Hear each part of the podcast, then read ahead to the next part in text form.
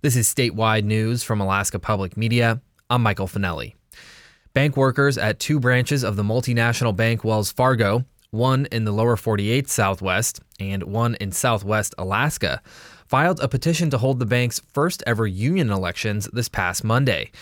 KYUK's Francisco Martinez Cuello spoke to a Bethel employee about what it means a wave of victories in recent months by major American unions like the Teamsters, United Automobile Workers, the Writers Guild of America, and the Screen Actors Guild have had rippling effects all the way to the local branch of a bank in southwestern Alaska. Bethel's Wells Fargo, along with a branch in Albuquerque, New Mexico, filed paperwork to form a new union called the Communications Workers of America's Wells Fargo Workers United on Monday.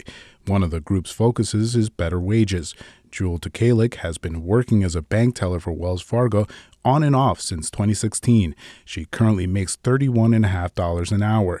That hasn't gone up in a few years, even as groceries, gas, and electricity have increased. And we've all gone through the COVID. We've all gone through the inflation prices. My wages are still thirty one fifty. My apartment used to be two thousand dollars. It is now two thousand five hundred dollars. I'm just lucky enough that I have a spouse who is able to help me so that I don't have to pick up a second job to take care of me and my family. That's one of the biggest things that I am worried about.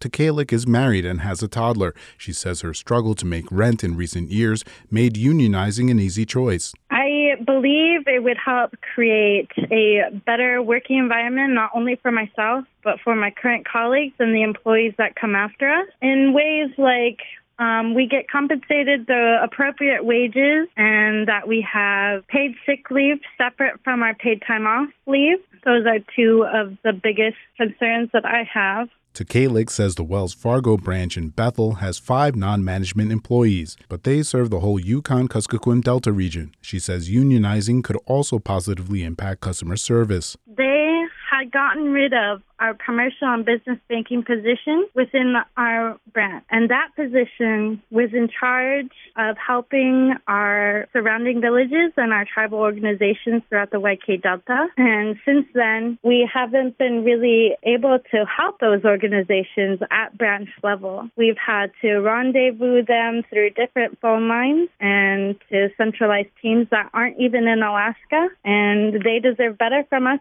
Customers have been encouraged to use customer service online or mobile apps, but internet access in rural Alaska isn't always reliable and resilient as was exposed after the quintillion undersea fiber optic cable was severed this summer.